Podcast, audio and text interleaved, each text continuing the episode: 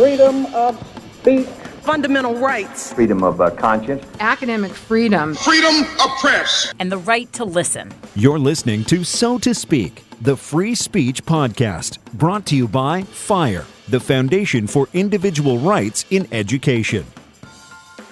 Good afternoon, and welcome back to So to Speak, the free speech podcast. I should also say good morning and good evening, too, because this is a podcast after all, and I have no idea when any of you are listening. It could be 3 a.m. or 3 p.m. for all I know. So, good morning, good afternoon, good evening, and welcome back to So to Speak, the free speech podcast. I am your host, Nico Perino.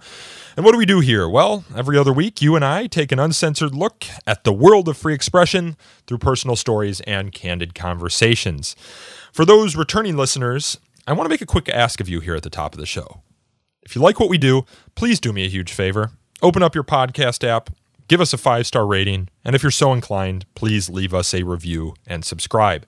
The aforementioned small, quick, momentary acts of kindness, I assure you, do wonders in helping us attract new listeners to this show. I should add that social media shares also help, as do follows on Twitter and likes on Facebook.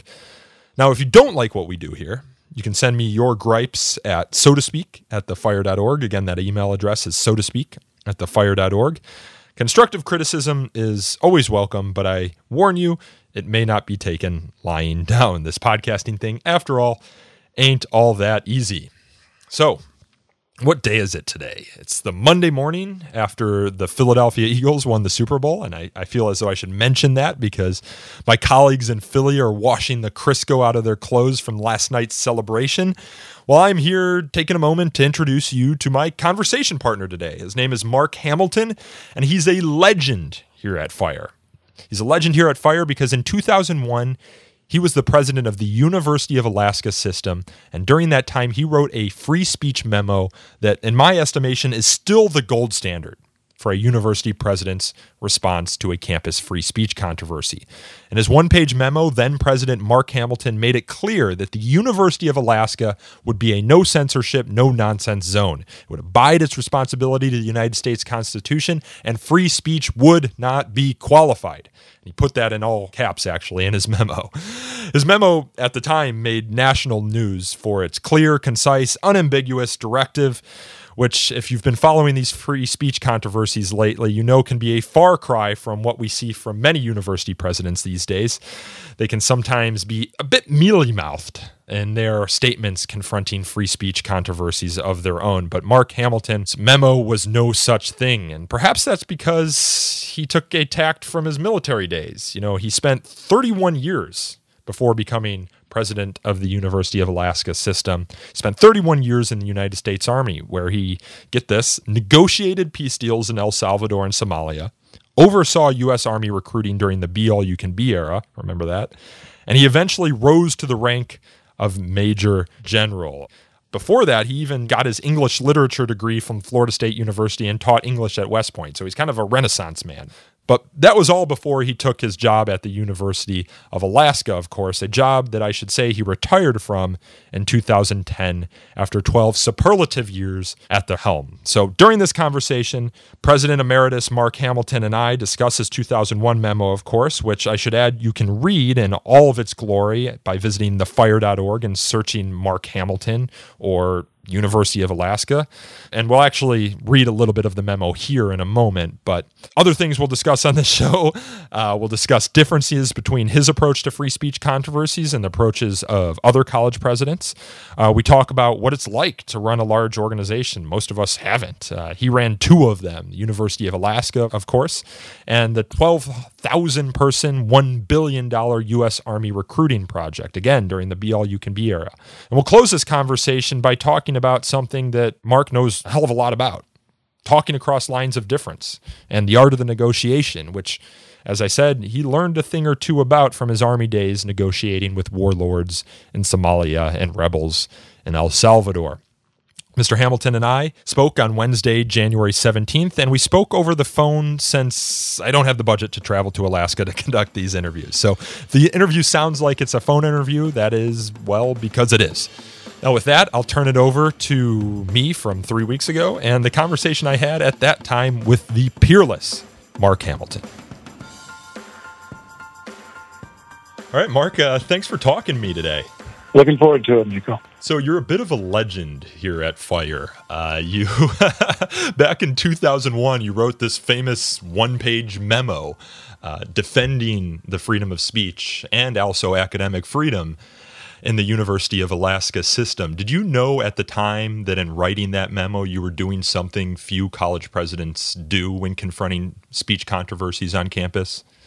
I did not, Nico, at all. I just had a circumstance where people uh, needed to get their heads around it. Sometimes that happens, I think, uh, with freedom of speech issues, that simple confrontation can make people go, oh, yeah, I guess you're right.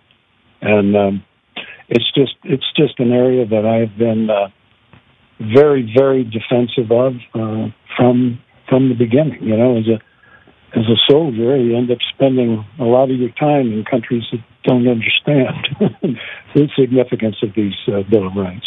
How did you hear about the controversy surrounding Professor Linda McCarriston? She was on the creative writing faculty at the University of Alaska, sort of a famous poet, and she wrote this poem uh, for, I believe it was called Ice Floe, was the name of the journal. It's a journal of poetry, creative writing from North America, and her poem addressed sexual abuse in uh, Native communities, and the Native communities were offended by her portrayal and or discussion of sexual abuse within these communities, and as a result, it seems like one or more students complained to the dean of uh, the school or another university administrator uh, and organized a campaign to get Professor McCarriston fired.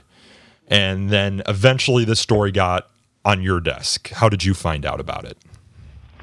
Um, there, there was a controversy, and uh, then what came on my, my desk was a, a clearer picture that what had happened is the uh, chancellor uh, had responded to the heat by saying, I'll investigate this. And it just so it, it, it, had hit at a time where there were a couple of these things, you know, and sometimes that happens. Sometimes coincidence will help you uh, focus, and all of a sudden, wait, wait, a minute, this is not just an aberration. Here's two or three of these things. Um, we're, we're misunderstanding uh, freedom of speech and academic freedom. Yeah, there was also a controversy surrounding oil drilling in Alaska. A group of professors uh, were speaking out against it, and were there, there you go. That was a case where, and and you know, this is a walk like you talk.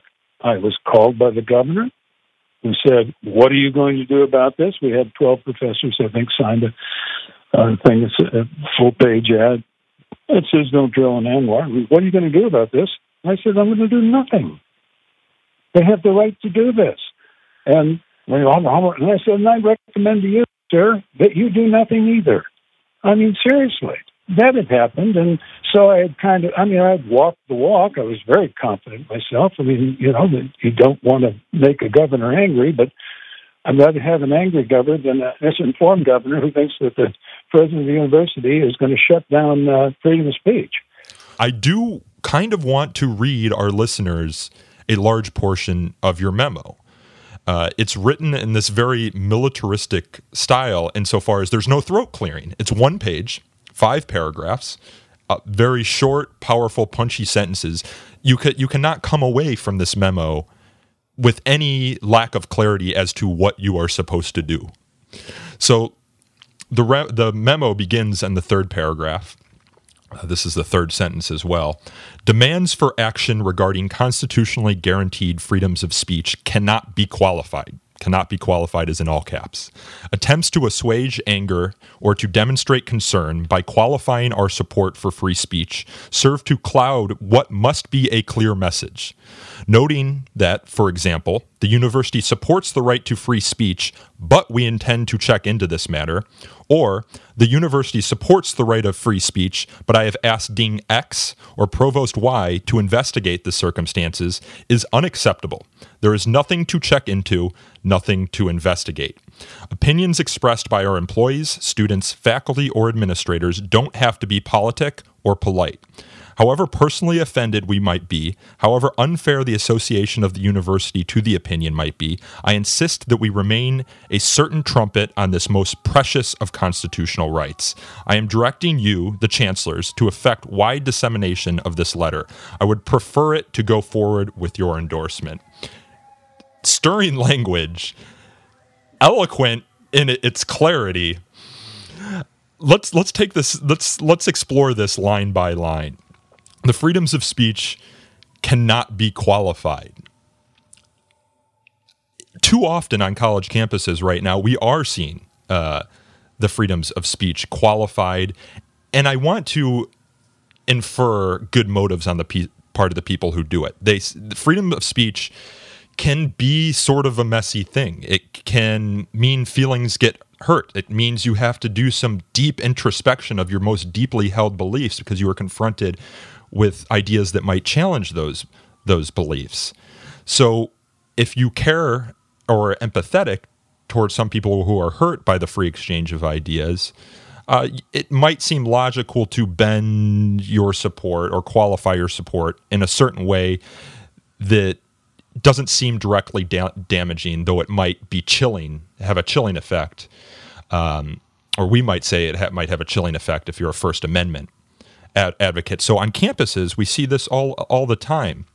The university supports the right to freedom of speech, but and then they explain, but we only you know speech must be civil, but speech must support our values. Uh, there are some people out there who sort of um, call call the people who do this buttheads, and then and then also this and you you go on to say that you you know you can't for example, say the university supports the freedom of speech, but I have asked Dean X or Provost Y to investigate the cir- circumstances. Many courts have actually held that investigations into clearly protected speech is in itself a First Amendment violation. But universities' administrators will do this either to placate a a um, a group of people who want an investigation of speech, a firing of a professor, or they themselves think that an investigation is warranted. But if the speech on its face is constitutionally protected, there's nothing to investigate. When Fire writes our letter, our letters to universities, we often hearken back to your letter and say, when there is protected speech and that is all that is at issue, there is nothing to investigate. I'm wondering what your philosophical thinking here was in in writing these lines because it's not intuitive to everyone, especially someone who's in the position of power, who is a university president, who has many stakeholders to please. Um, I don't know. It might uh, it might have uh, a whole lot to do with. Uh, I'm kind of a rule follower, I guess, and uh, I, I'm I'm offended by it though. So I mean, I, it was it was easy to uh, to to act uh, with with clarity and with certainty um, because um, I believe it. It's just kind of that simple. You know, it, what, what we end up doing is, um, oh, I read somewhere, it was 20 years ago, that something like 98%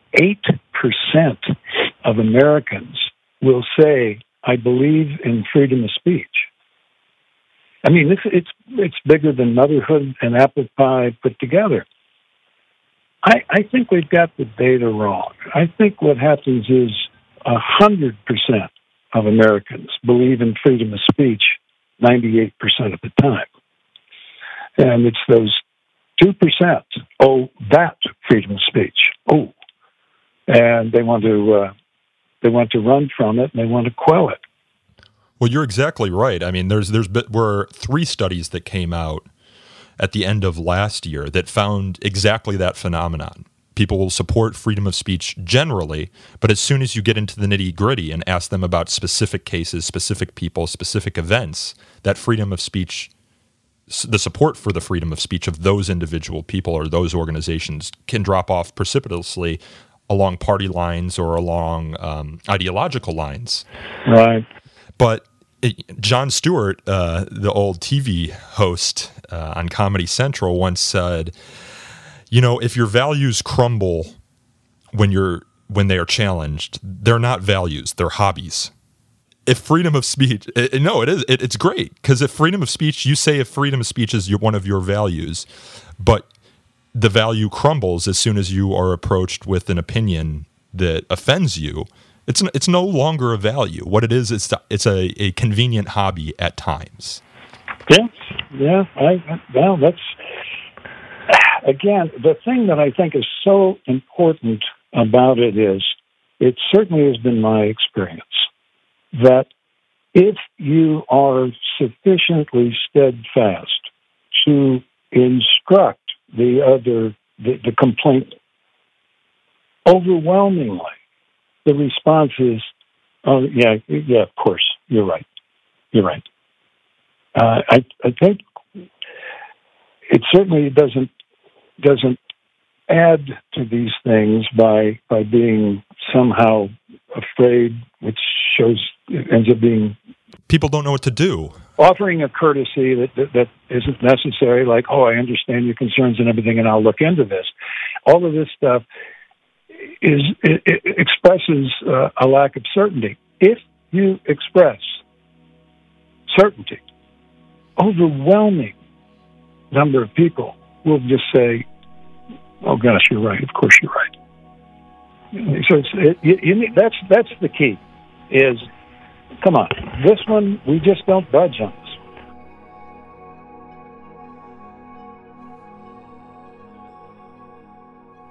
Well, some of it I think is about leadership, and I want to ask you, as uh, the former leader of large organizations, where it's quite hard to know what's happening at every level at a large institution like a university. So we we will often come down hard on the presidents of the university because these are the figureheads, these are the people responsible for everything that happens beneath them. Uh, but I also understand that they might not be aware of the controversy until our letter hits their desk. How, as the leader of a large organization, do you ensure that the people beneath you are implementing your broad policy directives in a way that's consistent with your values? Or maybe you even have to go a step back than that. Like, how do you indicate to your organization what your val- values are? Because I think if you do that clearly and and it's enforced, then people know how to do almost every step of their their job because they know the the long they, they know the four or five values that should inform every every action. But I, will turn it over to you because you know more about this than me. Well, let, let me just say this: uh, I would I would disagree slightly with the idea that it's the job of a leader to instill his or her values on the institution. It is most certainly the job of a leader to uh, seek to understand the values of the institution uh, uh of which they they uh, have a leadership position. Uh, those values tend to be available, whether they're written down on a sheet or not. You can discover uh, what the values are of, of an institution pretty quickly. And you need to uh, support those values. And uh, I think award those values in the sense that if you if you um, believe, as for instance the University of Alaska did, uh, that um, students were really the, the, the center point of uh, kind of a, this is why we're here. And uh, it was a value shared by virtually everybody. Uh, so what you do as a leader there is you say, okay, I'll tell you what we're going to do. Uh, nominated by peers, we're going to recognize um, with a cash award and a it ended up being you know two round uh, trip tickets to uh, to uh, wherever you want to go to those uh, five or six people selected by their peers who had most represented the value, what we called make students count. What have you done? Who are the people out there nominated by the peers? Um, that's what you do about values. You support them, and to the uh, depending on, on what kind of latitude you have, you reward people who are who are showing those values every day. Um, that was, I think that's the way to do it. This other thing you mentioned about it, let me just touch on this just a little bit, because it's something that uh, I, I've almost had a little fun with, I guess, uh, throughout my life and this uh, every piece of, of my life. I've done this. You need to understand, as you said, you need to understand that it's highly unlikely that you will be able to understand the ramifications of your standard operating procedure or the uh, how your memorandum will will uh, affect a particular piece of your organization. There's just too many little bounces and and, and U-turns and everything else down in the in that great organization. So what uh, what I have done, and as I said, I had a little fun with this because but here's here's what I've told people: the chances that the people in high places in an organization are truly stupid is so unlikely that you're best uh, served by believing that there are none. I used to tell the folks if we threw away all the stupid people uh, in charge of the University of Alaska, it wouldn't even solve the parking problem. Uh, having said that, you will certainly, and this is something I talk, you know, talking to big groups of faculty, students, teachers, everybody, say, but you will certainly see a memorandum, um, uh, some sort of a, of a regulation, a decision that is stupid. And I, what I'm afraid of is that a time or two, my name is going to be at the bottom of those. So what I'm asking you to do is apply the stupid rule. This is stupid. He isn't stupid. Therefore, I know something he doesn't know. He knows something I don't know, or the message is garbled. If you can instill that kind of openness to correction, to clarification, uh, to instruction from the huge number of people that end up working for you in a large organization, if you can get that feedback, you can appear to be a genius because you're you're capturing all of the uh, of the input and and all of the things you cannot see. If they can come to you and say, "Hey, I got I got this memo. It's it's just stupid." Well, to be honest with you, ninety percent of them are wasn't communicated in enough clarity. Just you know, it's it's a it's a communication problem. Well, there's there's a parallel there to academic freedom and the freedom of speech. The idea being that the pursuit of truth is more or less a process of disconfirmation. And if people are afraid to speak up when they see a thesis put forward or that is wrong or a, a set of evidence that is being misconstrued, then that thesis never gets corrected or tweaked or disconfirmed, or the evidence uh, or the the process that went into finding the evidence never gets fixed. Uh, this is why we have in academic journals peer review. But if there is if there is a system that prevents that, a culture that does not allow for open disagreement, or that sets a certain puts together a list of things that cannot that can be broached or can't be broached you you lose that crucial component to correct error right? Oh i think you have hit it just dead on. It, this is something that i have described as the fragility of certainty. Okay? If if you have a and I love I love thesis because I love to play with that. I I, I really I've given little uh, little speeches on the death of the dialectic here uh, of late. I, I, I really think that the thesis uh, and the antithesis uh, reasoning together, leading to a synthesis, is exactly the way things are are done. Uh, what what what is missing from I think from leaders uh, across the board is, something that I don't think people would associate. It's doubt. Okay, you need to understand that you are not putting forth theses. These are hypotheses, and which I like to uh, clarify. Hypothesis.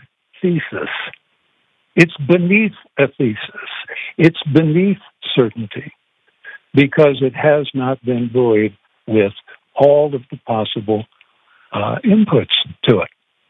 Uh, that's the world we live in. Now, what happens with this is where the fragility of certainty.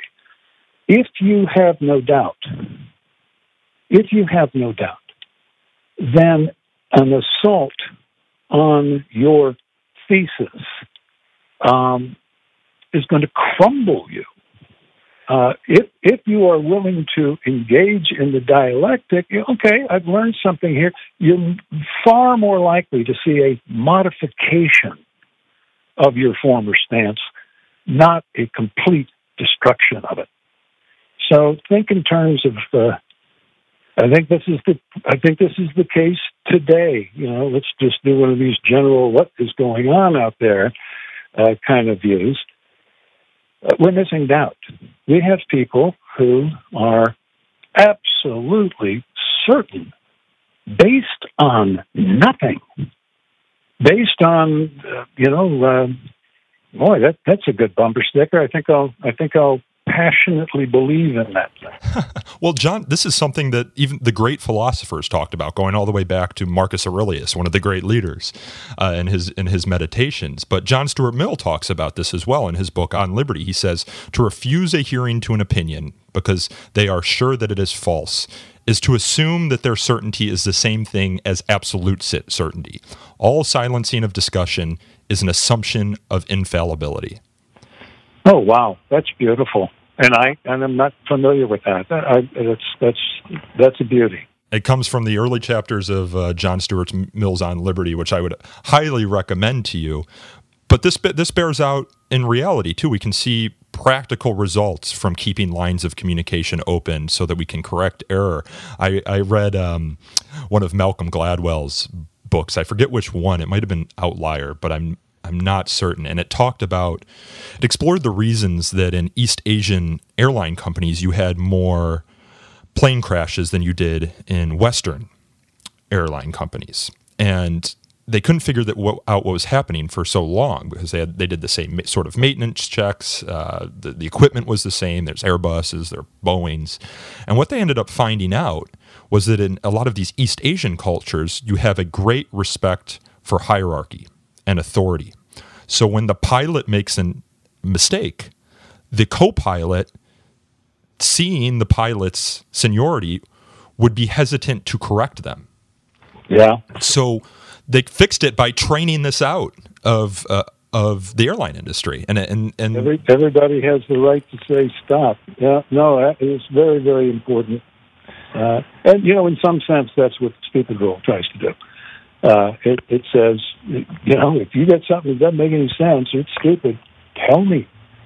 You know, and so often, it, you know, I mean, I don't want somebody crumbling this thing and say, that's stupid president. I want somebody saying, okay, wait a minute, I know something he doesn't want, and he wants to know that. You know, I, I, I tell people, listen for the conversations. If somebody's holding a, a, a memo or something like that, doesn't he know what this will do to our organization? Well, if it's bad, no, he doesn't know. of course not. He's not. He's not going to put forth something like that.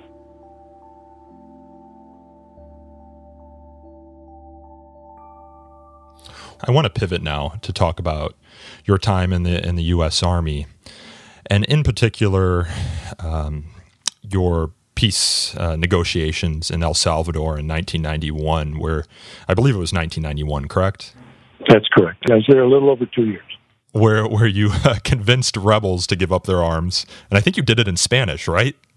Yes. Uh huh. did you learn Spanish for that express purpose, or did you know it already? No, no. I uh, I ended up uh, took uh, quite a bit of uh, Spanish in high school, and then again at uh, at West Point. Um, and uh, I think I think I uh, I think I doomed myself to this uh, kind of assignment because about couldn't have been more than two years before that, so I'd already been there about 20 years. And uh, I sat down, was chatting with my wife one time, and I said, You know, there's only two things I regret in my life. One is I never learned how to play the piano, and two, I've never had a chance to uh, use my Spanish. And kabop! There, about two years later, I get assigned uh, to uh, to El Salvador with the remarkable order. Mark, I want you to make peace in this 12 year civil war. Killed 70,000 people out of a population of 7 million, although a million of them uh, went to the United States. Um, I, I, I've described this to people as like a bad B movie. Um, first of all, I had no more idea than a chicken that I was supposed to do. And uh, frankly, it's not well informed by the State Department. Um, making peace is not exactly what they do. They they end up with uh, a kind of carrot and stick approach, which I have not uh, uniquely described as uh, beating people with the carrot and making them eat the stick. They um, they really don't have much of a plan for making peace. Um, and so it was difficult uh, to figure out what are you supposed to do. And my solution was let me go out and talk to the guerrillas.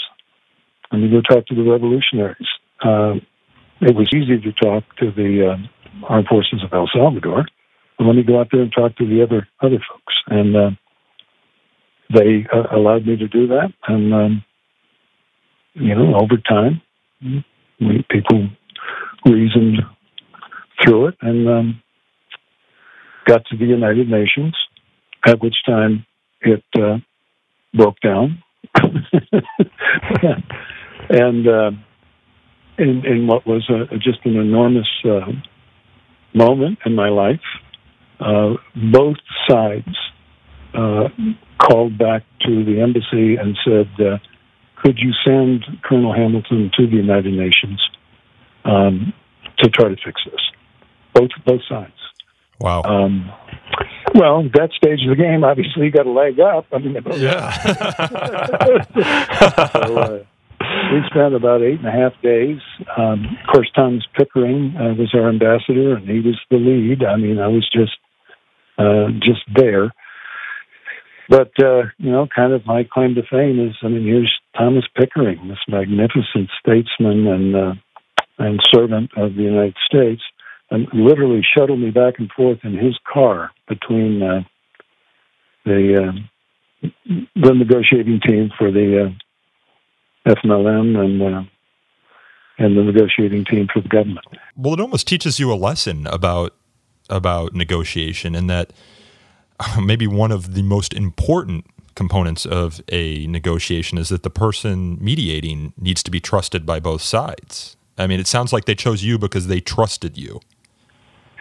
You know, I think that's true. We actually had a um, a little um, retrospective here uh, that was uh, Columbia uh, University uh, and uh, NYU did one this this last summer, 25 years afterwards, with the idea of kind of looking at um, this was this ended up in a peace that's never been broken. I mean, there's been no violations of the ceasefire. The the uh, FMLN uh, became a political party, elected two consecutive mayors of uh, San Salvador, and then uh, ultimately elected the president of uh, San Salvador. So I mean, this complete transition. So the idea really was let's gather all the people who had some piece of that and see if there are any lessons learned out of that that could be applied to other circumstances. Frankly, uh, the conclusion of that was kind of, you know, probably not. There were just so many things that just happened almost randomly that, you know, probably you couldn't do that. But at that time, I had an opportunity to meet uh, one of the people on the uh, negotiating team, had been on the, who had written the book on the whole peace process. And, and I got to ask him, a fellow by the name of uh, Sotomayor. And I said, Why did you call me? And he said, We knew exactly who you were, exactly what you've done, and we trusted you. So you nailed it. That's exactly what happens. It's uh, it's trust. You to be an important negotiator. You need to have no power. They both sides want to give you power. They want to say, "Fix this," and the answer is, "I can't fix it. I have no power." However, here are a couple of things that you might do that would cause the reaction you're looking for. And then you kind of, you know, kind of go through that. And it's just a lot of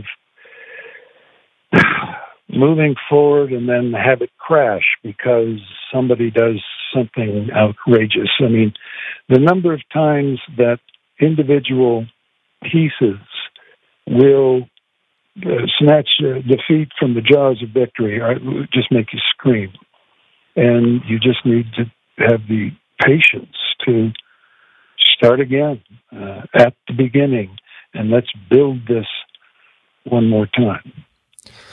So the El Salvador and El Salvador is kind of in the news right now because there was a recent decision by the federal government uh, to um, end the asylum for Salvadorians. I, I, don't think as a result of this this civil war, but as a result of a natural disaster back in the early 2000s. Uh, something like 100,000 of them need to need to go back to El Salvador by 2019.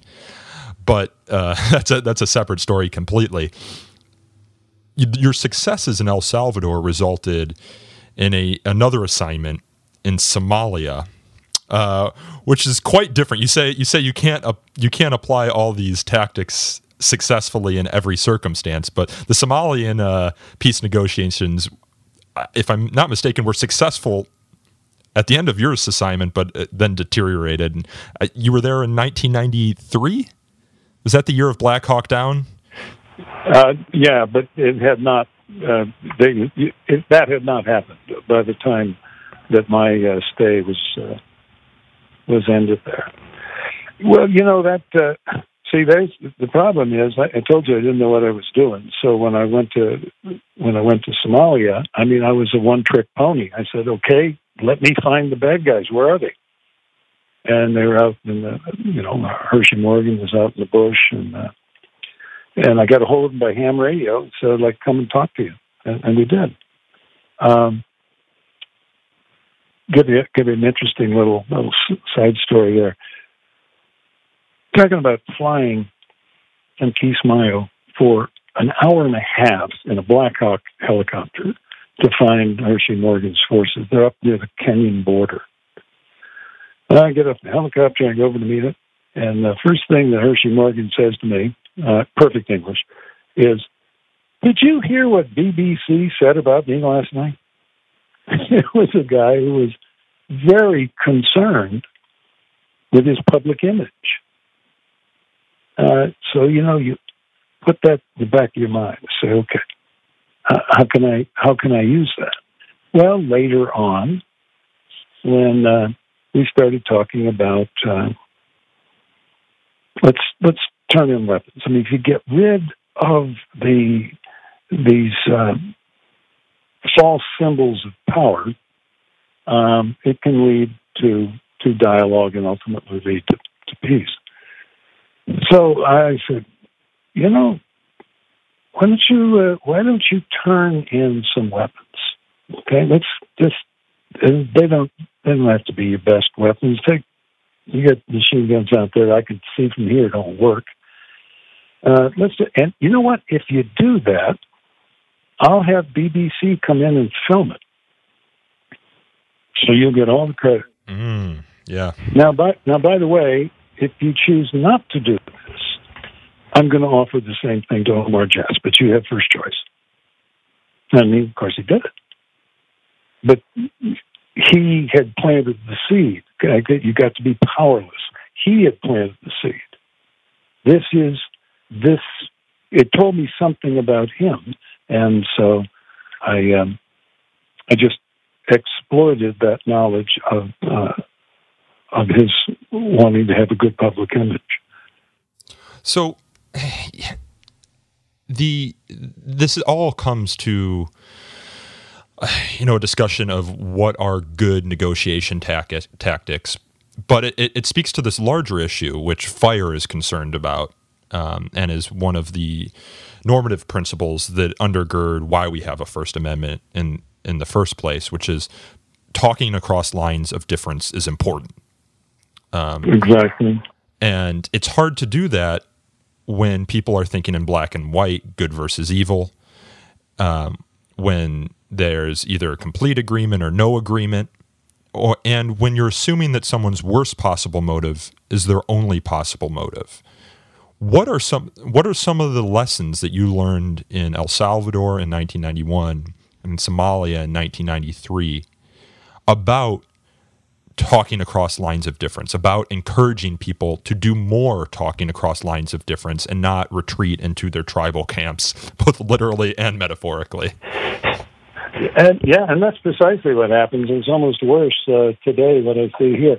Uh, you know, what you discover is something that we all kind of know intuitively. When you go to these folks and talk with them, what you discover is that 75, 80% of uh, your opinions uh, and your, your, your values are their values. I mean, human beings across every sort of uh, race, uh, ethnicities, um, language, age, we're all human beings to a huge extent, and that's not romanticizing. That's just reality. Uh, I, I, these these folks that I dealt with were fundamentally identifiable as, as human beings. They had uh, they had pride, they had fears, they had, uh, and you can deal with all that if you are um, uh, humble, uh, if you are um, clearly wanting to help, and if you have a, a really certain goal, you know, my goal here is peace. That's what I'm going to do every single every single time. What we're dealing with, though, today in this nation, uh, which is terrifying, is they would not, they, whoever they have to be, would not invite me to their camp. They would not allow me to be in there. And the reason is, okay, what do we got? We got a white, old male so at that stage of the game, they think they know exactly who I am, exactly what my opinions are. I think of this as kind of bigotry primed. Okay, this is the intolerant. You know, bigotry is the intolerance of those who hold different opinions.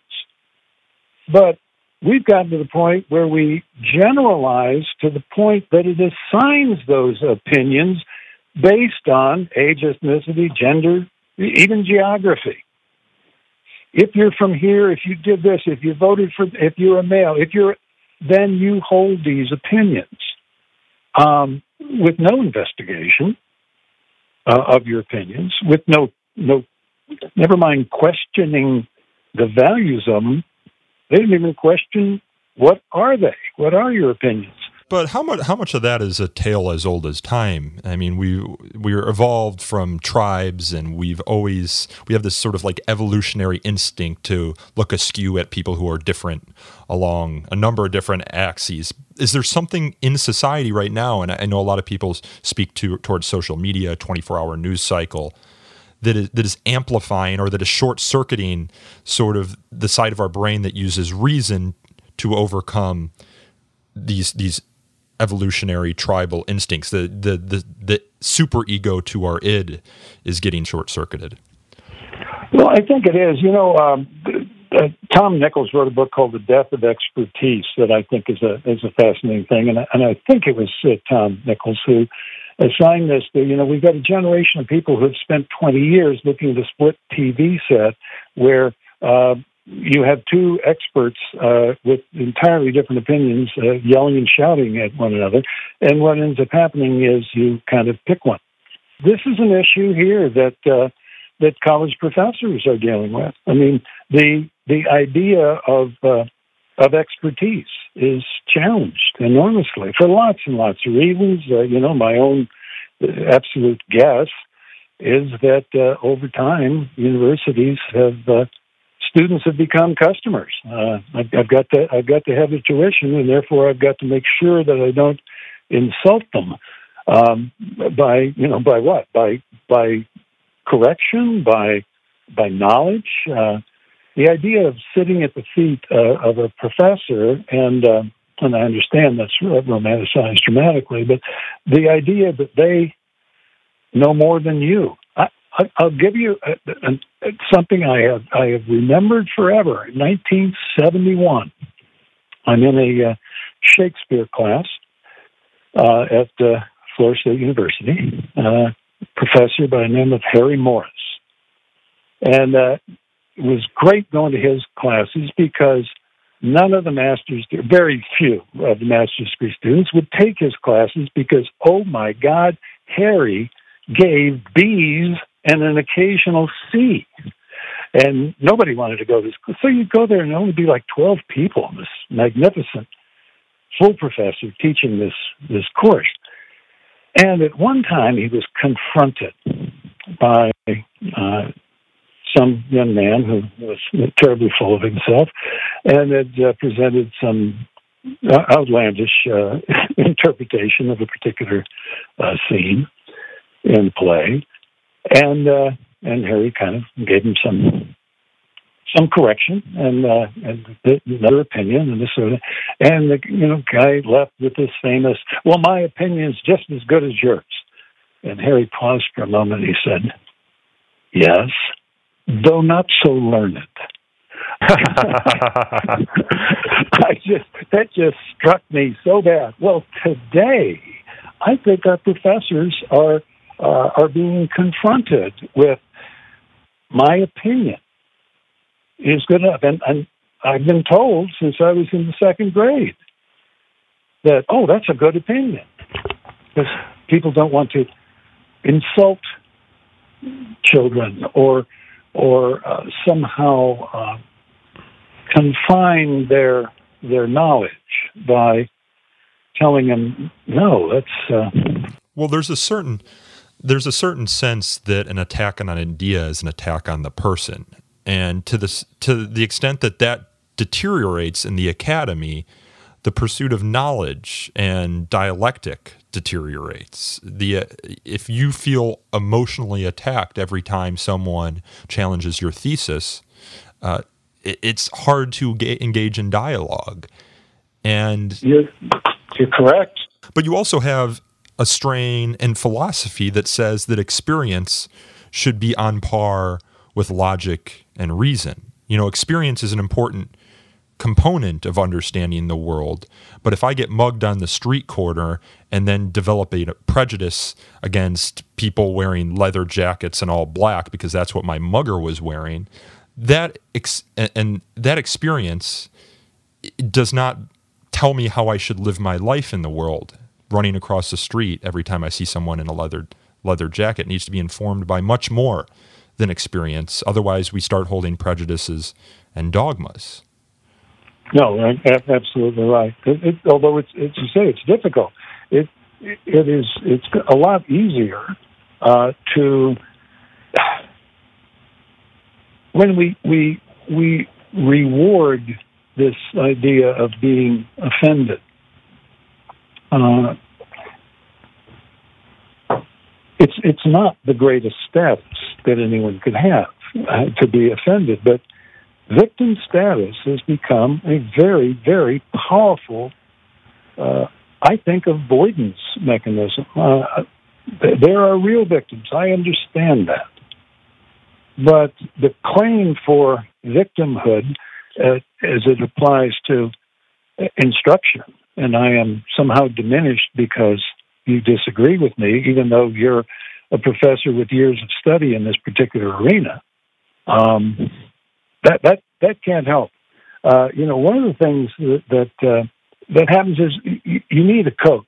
We all need coaches, and uh, my my favorite thing, I think, probably if I if if you said, okay, here's a class of people who who have this uh, concern about them, I, I, might share with them uh, a couple of lines from uh, James Dickey's poem called "The Bee." He says, Old coaches live in the air, son. They live in the ear. When needed, they rise and curse you, scream when something must be saved. They urge, they urge. They want you better than you are.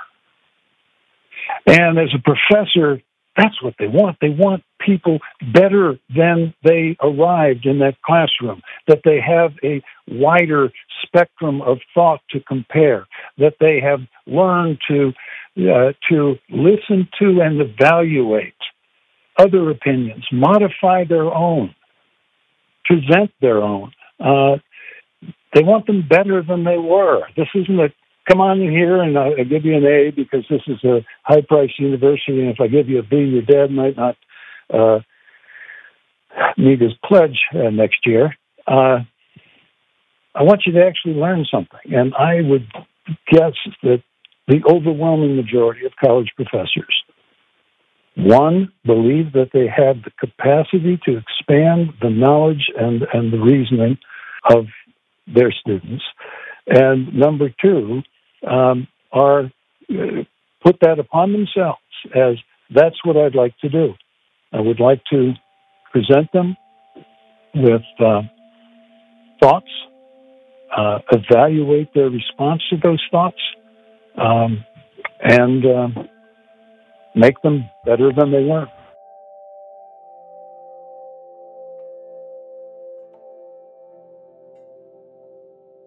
I want to ask you, um, you know, as we wrap up here, one one question about maybe explore one avenue as to why our ability to talk across lines of difference synonym for that is negotiate is deteriorating. And I've, I've been turning this idea around in my head.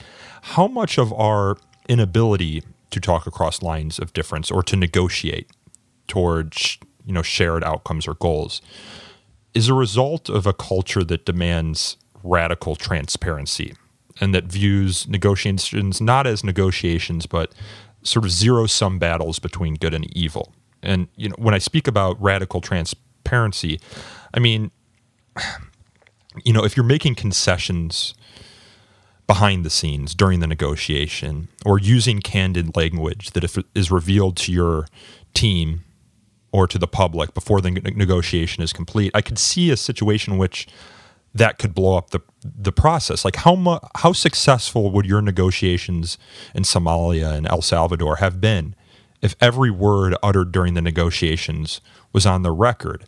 Because it seems as though today that's sort of what the public demands. There's no backward backroom deals is a pejorative now, and you don't see as many of them anymore as a result. But how much of, of the back room is important in a negotiation? Well, I think it's I think it's absolutely important because a person who's got to be able to reveal uh, kind of who they are, and you get an opportunity to explore that what I called 75, 80 percent of the of the things that you have very much in common. You know, I had a chance uh, many years ago. I was on a, a, a remarkable board, and uh, I had been asked by uh, the Democratic Party in uh, Alaska to come and talk to them about uh, talking uh, across the lines. Uh, and so uh, th- this is going to get around to an answer, I'm pretty sure. Uh, well, I, I was leaving, uh, and I accepted that, said sure. And uh, so then I went to this uh, this board that I was on. Well, this was quite quite a board. Um, Tom Daschle, Leon Panetta, um, Christie Todd Whitman, uh, uh, Simpson from uh, Wyoming, very important people, and uh, so I had the chance to talk to them and say, "What what about this talking across the lines and all of that that that that stuff. I mean, how every single one. I've asked them individually. Each of them sighed and said, "It used to be that way." Only Tom Daschle said, "Wow, used to be that way. Do you know why it's changed?" I'm going, got my pencil out here. Let's figure this one out. And uh, I, don't know that I can list them all, but he just said right off the top of his head.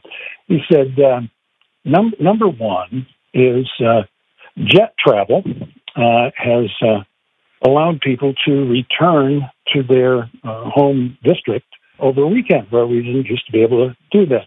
Number two was PACs, which uh, uh, the need for raising money diverts people from from Washington and also from their even from their home state. Uh, but that's kind of covered because of gerrymandering and uh, and uh, you know pretty safe seats.